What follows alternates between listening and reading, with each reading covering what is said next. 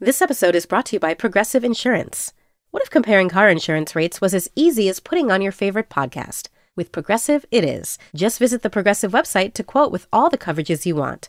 You'll see Progressive's direct rate, then their tool will provide options from other companies so you can compare. All you need to do is choose the rate and coverage you like.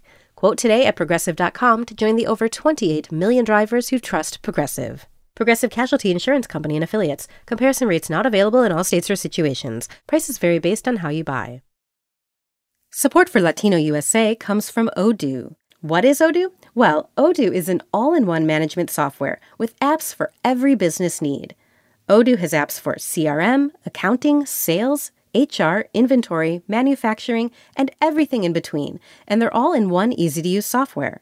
And the best part about Odoo? All Odoo apps are integrated, helping you get things done faster and more efficiently. So when you think about business, think Odoo.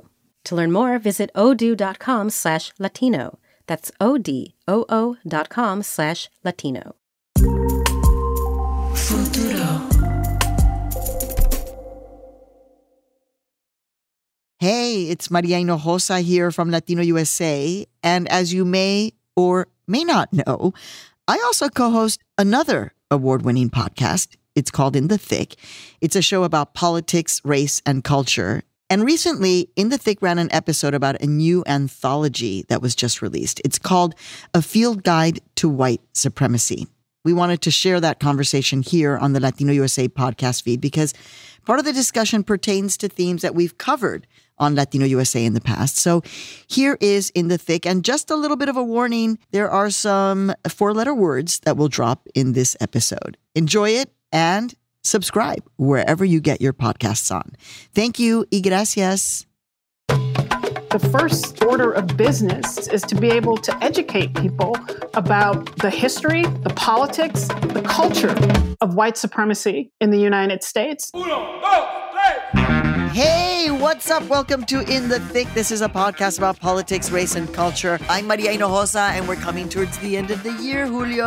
I know, and I'm Julio Ricardo Varela, and I can't believe it. 2021. Wow. Oh my God. Wow. It kind of went slow, but also like super fast. fast. I know. Listen, joining us from Philadelphia, Pennsylvania is Keeanga-Yamahtta Taylor. Yes, the fabulous historian, writer, and professor of African American Studies at Princeton University. It is such an honor to have you on our show, Keeanga. Welcome. Thank you so much. It's even more of an honor to be here. Ah, nice. Right, and yes. joining us from, yes, my hometown city, Chicago, Illinois.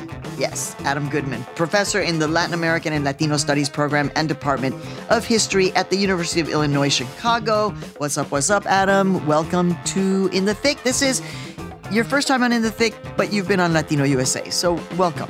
Thank you, Maria. And thanks, Julio, for having me as well. I'm looking forward to the conversation. And remember, everybody, we're still recording from home. So if you hear Christmas jingles or reindeer in the background, or lawnmowers. An entire year of recording yeah. from home. I have a feeling it's going to stop like uh, in 2022. So. Okay. Yeah, we'll see. So, we're going to talk about your favorite topic white supremacy and its deep roots in this country. I know because the thing is, is that we do not shy away from it. We are here for it and accountability. And we're discussing this today because both you, Keeanga, and Adam, you both have chapters in a new anthology book. It's called A Field Guide to White Supremacy.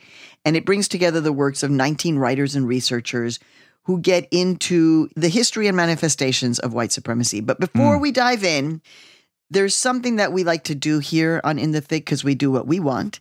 And we call this a temperature check. It's basically like, how are you feeling? Mm. Not as an academic, as a Princeton professor, or as a U of I Chicago professor. No, no, no. Like, how are you doing? Mm. And we understand that, you know, we're very close to the one year anniversary of the January 6th attempted coup d'etat wow. um, and the attack in the US Capitol. Definitely white mm-hmm. supremacy. Big example. So, how are you both kind of feeling as you're reflecting on the end of the year and yeah, and how you're doing. So, Adam, let's start with you. What a year it's been. You know, it's like the year that has felt like a decade. And as you mentioned, at the same time, it's, uh, you know, really flown by. I've had a challenging semester of sorts where I see my students feeling overwhelmed, mm. uh, really struggling to balance classes and mm-hmm. part or full time jobs. while also dealing with the ongoing pandemic and all the stressors that that brings, mm-hmm. let alone the broader political situation. And, you know, I kind of had skeptical optimism going into the Biden administration's new immigration policies and whatnot, and thinking, if anything, I've been pretty disappointed, if not entirely yeah. surprised. Mm-hmm. Yeah. And you know, we're going to be talking about that coming up, Adam. You know, a lot of the time as professors, we do have to be kind of in our heads. I'm also a professor. Right. Mm. Keeanga, when you're thinking mm-hmm. about the place of your heart and your emotional state, how do you manage that at the end of the year? And at the same time being kind of you know in this position of a lot of influence for young people at such a prestigious place like princeton mm. i mean i see in my students a lot of stress and anxiety as well and so you know for me it's trying to think about what kinds of things that we need to do to be organized around to respond to the crises that I feel like are closing in, even after the kind of relief that came with the end of the Trump administration. And so, you know, it's mixed. It's both stress and anxiety, but it's also, you know, hope that those who filled the streets in the summer and fall of 2020 are still motivated to continue to challenge the status quo that's becoming even more dangerous on a daily basis. Because it's the long haul, Julio. It's the long haul. Yeah, it is. Okay, so let's get into the history of white supremacy and racism and how it essentially exists in all major systems in our country. We see it everywhere today from policing and the criminal justice system to housing discrimination to immigration. You know what's interesting? I'm sure Adam and Keeanga and Maria, you all feel like, you know, after George Floyd was murdered, right? And we saw the protests and the word white supremacy kind of started getting used more in the mainstream more than I ever thought, right? We are now seeing a backlash to that, right? And I think, you know, if 2020 was sort of the awakening, 2021 feels like the backlash, right? And, you know, mm-hmm. Keeanga, in your chapter of this anthology, which is called A Culture of Racism, you point out the genocide of indigenous peoples, mm-hmm. manifest destiny. Mm-hmm. No one talks about manifest destiny. Mm-hmm. the Latin Americanist me is like, there it is, white supremacy. It's like white supremacist destiny. Yeah, exactly. The Chinese Exclusion Act, which mm-hmm. is what a nice white supremacist title, Chinese mm-hmm. exclusion, right? Mm-hmm. And the codified subordinated status of black people. And you write in your chapter, and I'm quoting, that these are grim reminders of the millions of bodies upon which the audacious smugness of American hubris is built. And you also discuss how capitalism and this idea of American exceptionalism is intertwined in all this. So, Keeanga, how do we begin to unpack the centuries of oppression? you know against people of color and especially black people mm. having experienced in this country all this white supremacy and seeing it now so how do we push through it well, that's a tough question. Let me just first start by saying that I think that it's important that we understand this history, that the US is a country that was founded through the genocide of the indigenous population that was here, that became rich through the forced slave labor of Africans, and then that multiplied those riches a hundredfold through the exploitation of successive waves of immigrants. And so it means that racism is so deeply bound within the marrow of the American Republic that there is not a single time in its entire history where that has mm. not been the mm-hmm. case. And so I think that is a starting point. And then we can talk about why. And so I think one of the things that is important, at least in my work, is to always understand that even when we're talking about the 19th century and really the ascendance of a white supremacist doctrine that is built up over the course of the 19th century as justification both for slavery, but also for the imperial expansion of the US from east to west in this crusade of manifest destiny to essentially conquer the continent that white supremacy and racism is not just for the sake of hating non-white mm, people mm-hmm. who got in its pathway, right? But that white supremacy is always tethered to a larger political Right. and economic objective of really the supremacy of a small number Mhm. of white people, Mm. the elite, the 1%, but through the ability to wed a much larger coalition of ordinary white people to its objectives on the backs of black and brown people that they could be easily bought off with some of the spoils of capitalism and in doing so be told that they were somehow superior not just you know through telling but through access to the ballot Yeah. through access to politics through access to jobs that were out of the fields so better jobs and some measure of autonomy within their lives but i do think it's an- important that for the elite whites that they did not see you know these other white people as any more supreme than they saw black people Yeah. but that this was the cost of politics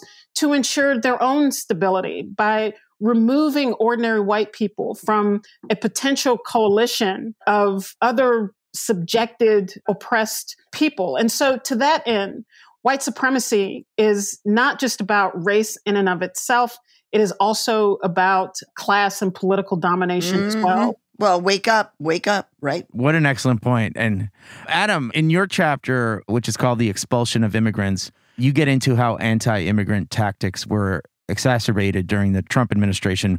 So, talk to us about how white supremacy has played out in this country's immigration system. Without a doubt, I would echo everything that Keeanga just said. And it's really important to ground kind of the history of racist immigration laws in the economic interests and the political interests of those in power who have disproportionately, of course, been white men who have long led the bureaucracies and the institutions uh, of this country. Mhm. And I think one of the ways we might think of it is, you know, first and foremost, immigration policy and the deportation machine, as I referred to it, you know, did not emerge during the Trump years, Right. nor during the Obama administration, Nope.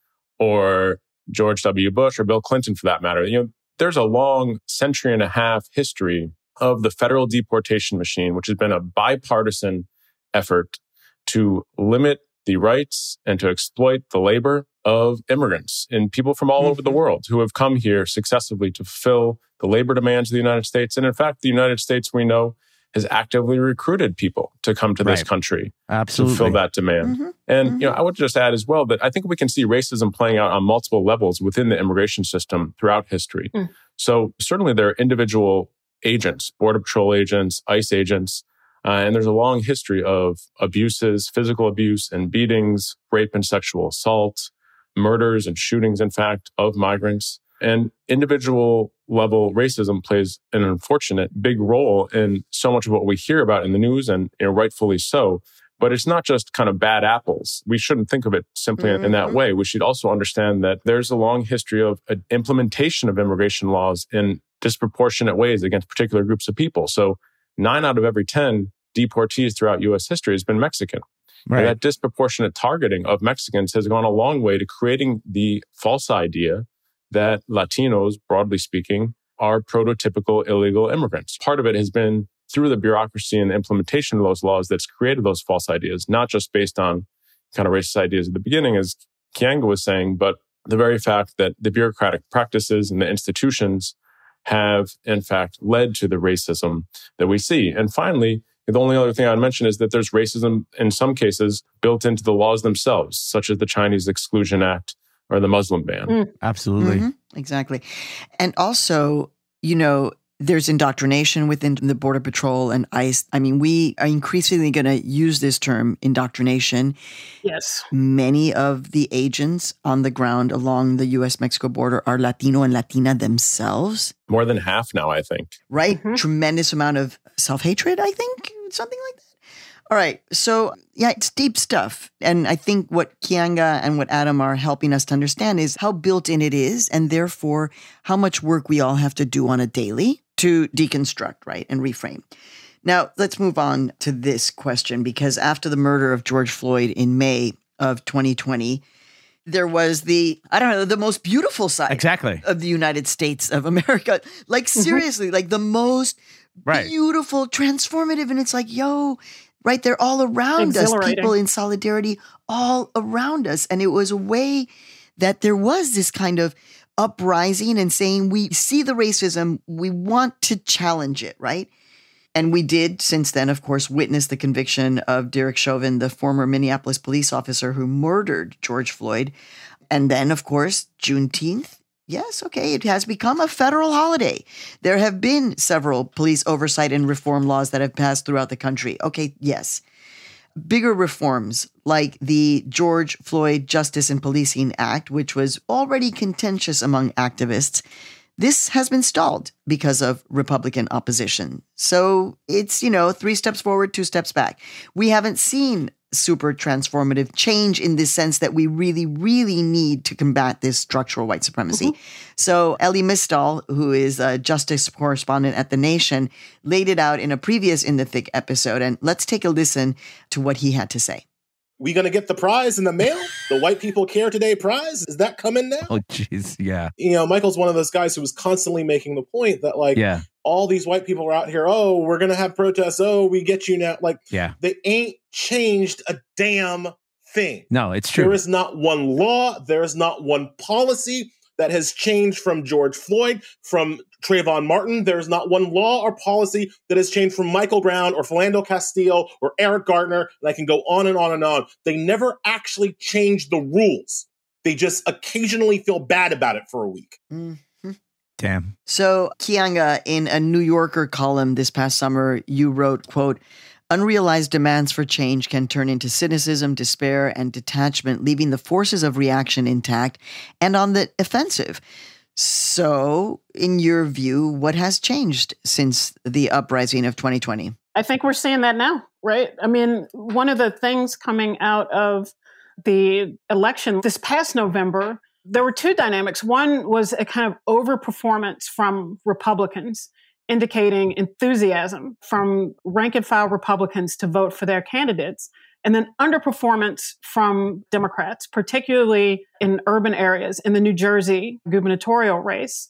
And this is part of the fallout of consistent promises that are almost always never realized. And to me, and one of the points that I try to make in the first book I wrote, From Black Lives Matter to Black Liberation, was that in many ways we can understand the eruption of the Black Lives Matter movement or what became the Black Lives Matter movement as profound disappointment with the self imposed impotency of the Obama administration in the face of the murder of Trayvon Martin and then the kind of successive publicized murders of Black people thereafter. And, you know, when we look at the events of the summer of 2020, which in many ways were watershed protests that brought together both the inept and inadequate response of the federal government to the coronavirus pandemic in its disproportionate impacts in black and brown communities and then a you know intense protests uprising rebellion against police brutality and it is true that a year later there is very little substantive to show for that. Right. I mean, there are reforms here, there are reforms there, but the kind of wholesale transformation of policing that was embodied mm-hmm. in the slogan defund the police has not been fulfilled. Now, the problem is to just place that on white people. I mean, that might be a part of it. But I think there's a bigger problem, which has to do with the way that political organizers, I think on the ground activists were convinced to some extent that they should join the Biden mm. coalition, mm-hmm. um, that they should attach their hopes and dreams of transforming policing in the US mm-hmm. to the mm-hmm. Democratic Party. And what has really happened is that this created a fight inside of the Democratic Party, not a fair fight. I mean, when we talk about the left wing of the Democratic Party, we are exaggerating. We're talking about six or seven people, you know, who have made a lot of noise and have been True. raucous, yeah. but it mm-hmm. created conflict within the party. But it also meant for some of them that to demonstrate their bona fides among the real estate developers and corporate people that they draw funding from inside the Democratic Party that they had to go hard yeah. against defund the police. So you look at the right, mayoral right. race in Buffalo, New York, where India Walton, a black working class woman who's a Democratic socialist, goes against Byron Brown, who's a 15 year incumbent, who is the co chair of the Democratic Party of the state of New York, who takes money from the Republican Party to send negative mailers out about India Walton to denounce and smear her.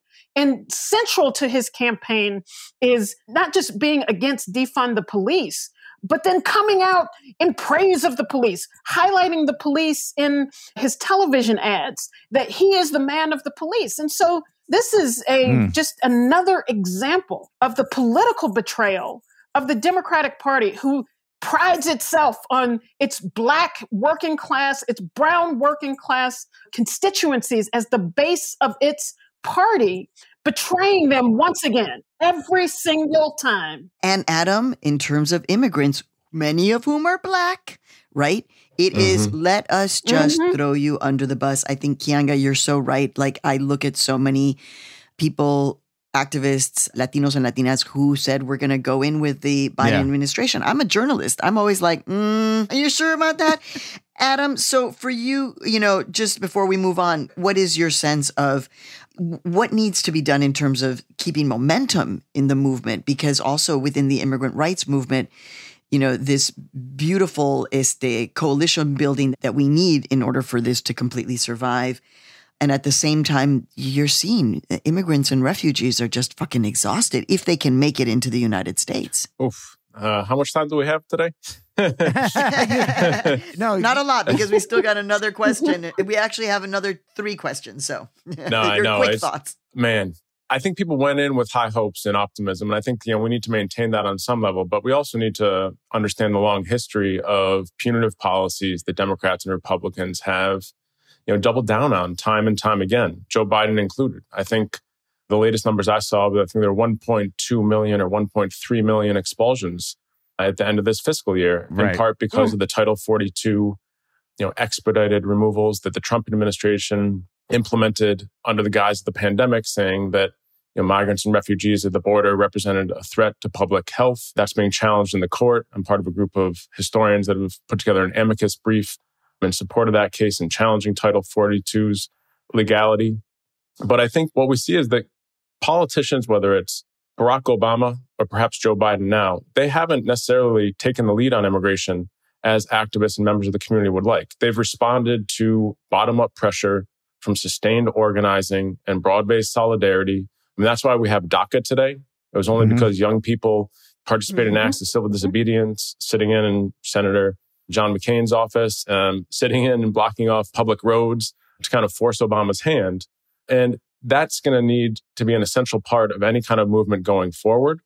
I think that in many ways we've seen the Biden administration maintain the status quo. Yeah. Despite the fact that Alejandro Mayorkas, you know, is the head of DHS and immigrant. people an mm-hmm. immigrant, Cuban, Cuban refugee, refugee, family. Right, mm-hmm. right. Correct. And I think there's interesting kind of lessons learned here, perhaps, where Mayorkas has kind of talked the talk. He hasn't always walked the walk. And there's a parallel here to the late 1970s in Jimmy Carter's administration when he appointed Leonel Castillo, yes. head of the Immigration Naturalization Service, a Mexican American right. from Houston. Kind of went in with similar mentality of providing more services to the immigrant community. Yeah. In fact, in terms of modern times, it was Jimmy Carter who was taking Haitian and Cuban people en masse and putting them into these detention camps. So, yeah. And at the same time, he was, you know, preaching peace and love. So, mm-hmm. this issue of immigration, yep. yeah. Oh, I love this history lesson. Yeah. So, there's similar moves made where they're encouraging people to refer to immigrants not as illegal, but as undocumented workers similar to what's happening today. But mm-hmm. you know, the mm-hmm. deportation machine is churning along, deporting hundreds of thousands and even mm-hmm. more than a mm-hmm. million people during now the Mayorkas and Biden years. Exacto. So unless we move away from enforcement and more toward an immigration system that provides services to the immigrant yeah. community, we'll be in the same place. Oh, gee, it used to be called that, huh? It used to be called Immigration Naturalization Service. Hmm. hmm and I think that's the big thing in all this, Adam. And I'm glad you brought up the history, and, I'm glad you mentioned, you know, Title 42 and some of these Trump policies, even like Remain in Mexico, that are still lingering. Right, a year later, after we saw a presidential candidate, and let's remember this. I mean, we do have the tape. Let's go to the videotape. You had a presidential candidate who was saying, you know, a humane immigration system. We're going to get rid of these awful Trump policies. There was Mhm. a lot of voters that were believing in that. A lot of immigrant rights activists Mm. were like, we're going to take a chance. I will argue that the biggest drop that Biden has seen in his approval has been Latino voters. And I'm not surprised given, you know, this feeling of like, here we go again. Yep. Excuse me, did you say that oh, Latino voters, that being the second largest, Largest, voting yeah. bloc Yeah, in yeah, the. United States of America? Okay, okay, okay, gotcha, gotcha. If you look at the polls, and 538 did something a couple of months ago, Biden saw the biggest decline in approval with Latinos. Mm. So I think the question is, you know, we're seeing this over and over again. I mean, you were on Latino USA talking about, you know, no matter who's in office, the deportation machine continues to be humming and moving along. So, Adam, just to continue this conversation, because we know the history, but, you know, when we see people who profit from this machine, from employers looking for exploitable labor to consumers only wanting to pay cheap prices for goods, how do we begin to look at not contributing to this deportation machine? You know, how does it begin to change in all this? Because we're hearing a lot of talk and we're not seeing the action. So, what would you think would have to be happening next here? You know, this speaks to such an important point. I'm glad you brought it up. And I actually think there's a lot of overlap here with what we see in Black Lives Matter organizing and activism. And, you know, my biggest fear when Biden took office was that everyone would think that, look at that, our mm-hmm. problems are solved. Trump's out of office. That's that. Right. And really the battle's just beginning in a sense.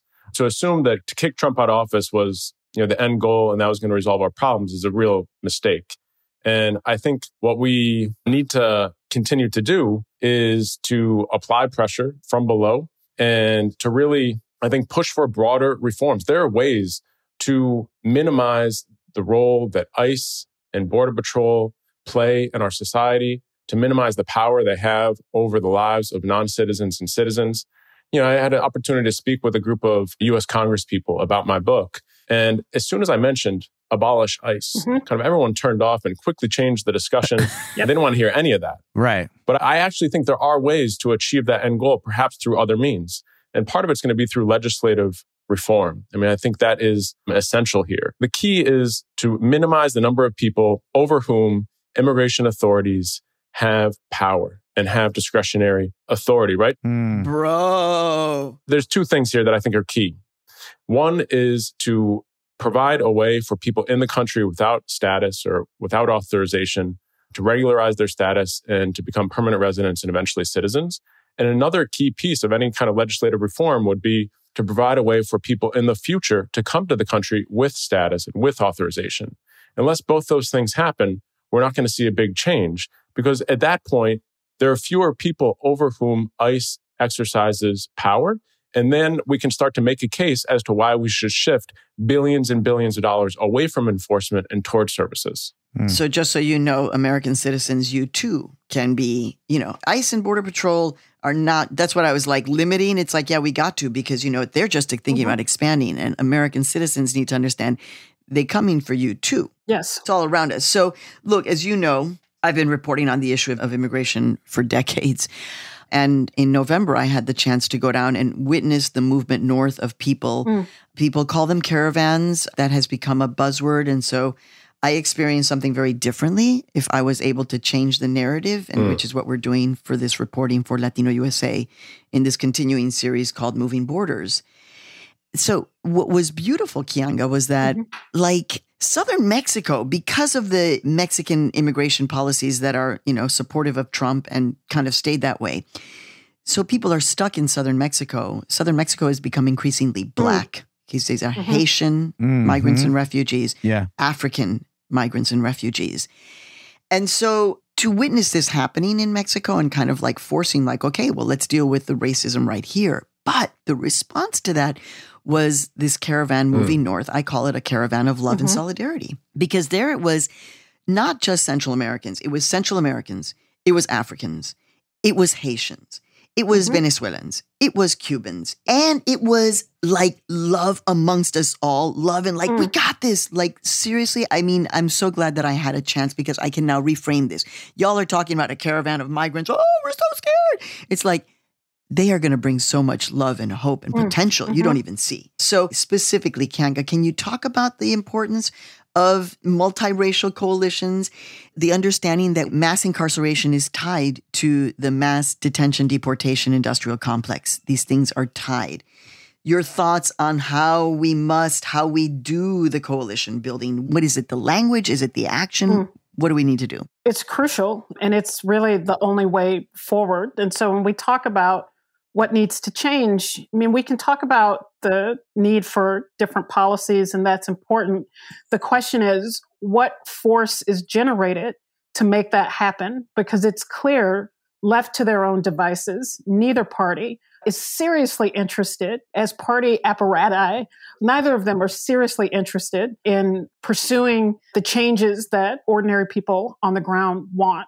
And so I think that, you know, solidarity is about the recognition that even if you are not immediately impacted by something, that you still have the capacity to see that it still affects all of us and that there is some level of human connection and compassion that compels people to act. If you look at, you know, the US spends $80 billion a year to maintain its criminal justice system. Mm-hmm. I don't know the exact number, the tens of billions of dollars a year that it spends to police its border. It's the largest law enforcement budget right in the United States. Like in, of terms all. of immigration enforcement, if you take it has all more the, money than all of the other federal law enforcement FBI. agencies combined. Combined. And Think so, about that. if we think about the hundreds of billions of dollars that is spent on security, surveillance, incarceration, and we compare Mhm. that to the inept, inadequate response to the pandemic and what that exposed about our society, what it exposed about how ordinary people, particularly Black and Latinos, Latinas in this country, live, then that in and of itself becomes the basis of coming together to fight for money away from policemen, policing, from law enforcement, from surveillance, from immigration, to actually invest in our lives and communities. I mean, that really is what defund the police is all about. That really is part of what abolish ICE is about. And so I think that there are tangible and specific ways in which we can talk about how the oppression of one becomes a problem, a consequence, an injury to everyone else. And that that is the basis upon which we should be trying to organize is to see how we are impacted by this. And I started by talking about white supremacy as a class project. And I think Trump exemplified and demonstrated that in such clear ways. Yeah. On the one hand, tax cuts for the richest people and evisceration of domestic spending and the social safety net for the rest of us. And meanwhile, blaming immigrants in the most disgusting, racist, and vicious terms Mhm. for the standards and quality of life uh, for ordinary people. And going so far, I don't know if people realize this when Trump was running in 2016, he made overtures and appeals to black voters. You know, That's right. a new deal for black Mhm. people where he Yeah, exactly. directly blamed immigrants for poverty and unemployment. divide and conquer. There it is. Absolutely. We have to counter that. Exactly. We have to argue about that instead of avoiding it, instead of talking about something else. And so Right. that's True, part true. of what it will mean to build solidarity right now.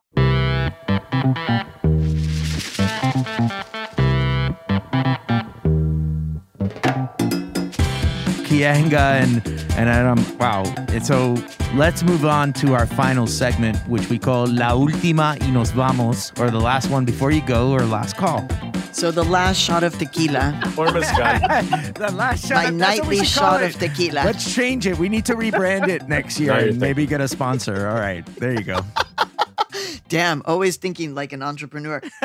All right. So for the last shot, this new book, A Field Guide to White Supremacy, which I am traveling with as I left the United States and am now in the Dominican Republic. I'm traveling with it. I'm reading it. I'm understanding it. I'm thinking about it all the time. It is, in fact, written for all of us, but in particular, journalists, activists, policymakers, anyone really who wants to understand the history of white supremacy and how it looks like today in our country. So, how do we translate the teachings from this book into actual action and solutions that take on white supremacy in our day to day lives and lead us, right? Now, we do it by creating in the thick and having these conversations twice a week and pushing it like in part. But more, what can people do? So let's start with you, Adam, and we'll end with Keeanga. I think that, you know, this book can really serve as a wonderful resource for anyone trying to understand how white supremacy has operated both past and present. And I think there's a really key lesson here to put it succinctly is that nothing's inevitable. And there's specific policies and policy decisions that have brought us to this point that have helped develop kind of the white supremacist order that we have had and seen play out in increasingly disturbing ways in recent years. And there are different policies that could point us in a different direction. So I don't want, you know, people to walk away feeling completely demoralized and immobilized by these seemingly inexorable policies. We need to understand how white supremacy has operated in a concrete way. That's the starting point to understand how to dismantle it. All right, Keeanga, take us out. La última. Yeah, I think that the first step in really organizing anything effective is to really understand what it is that you are fighting against. And I think that when it comes to white supremacy and racism, that there has been an ongoing disinformation campaign for decades. And I mean, people think it's controversial to talk about racism in the first place. And so we can see the backlash to the protest of 2020 has really, at the core of it, has been a denial that there is any kind of systemic racism, mm. Uh, that there is anything such as white supremacy in the United States. And so I think the first order of business is to understand what it is, is to be able to have working definitions, is to be able to educate people about the history, the politics, the culture of white supremacy in the United States. You know, I think related to that is what Maria has raised just in terms of the show that these are things that you have to talk about, that you have to be in community and conversation and dialogue yeah. about, and not just in educating other people, but how we who see ourselves as vested in political organizing and movement building against these structures. What do we understand about them? What do we understand about the history of white supremacist movements, but also what people have done in the past? What historical lessons are there to learn from previous campaigns? What historical lessons are there to learn from previous instances in which solidarity across race and ethnicity was able to be mm-hmm. built and developed mm-hmm. and mm-hmm. how can we generalize those lessons to the contemporary situation and so in that sense there is much more to learn to be learned mm. about this issue in this book it should be considered one tool in the toolbox that is necessary to arm ourselves politically intellectually and historically during this very frightening time in this country's history mm and to do it with heart. And if you make a mistake, if you do it with heart, you know, it's okay. Like we are in community, in discussion. And I just really want to thank you, Keeanga-Yamahtta Taylor, professor of African American Studies at Princeton University, and Adam Goodman, professor in the Latin American and Latino Studies program and Department of History at the University of Illinois Chicago. Thank you so much. Yeah. Really, Julio and I were listening to every single word Amazing. that the both of you said. And yeah you've also given us a bit of a roadmap for 2022. So thank you so much for joining us on this episode of In the Thick. Thank you. Thank you so much. I'm Maria Hinojosa. And I'm Julio Ricardo Varela.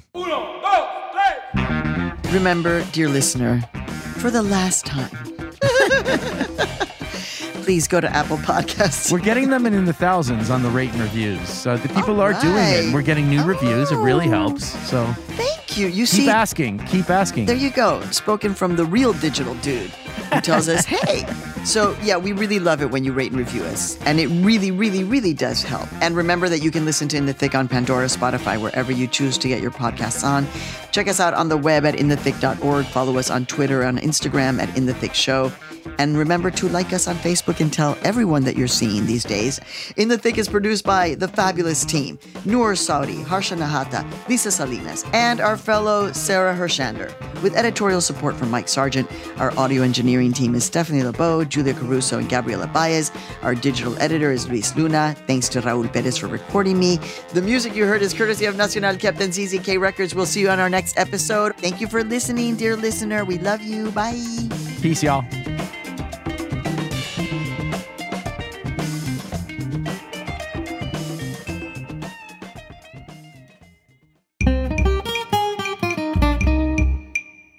The opinions expressed by the guests and contributors in this podcast are their own and do not necessarily reflect the views of Futuro Media or its employees.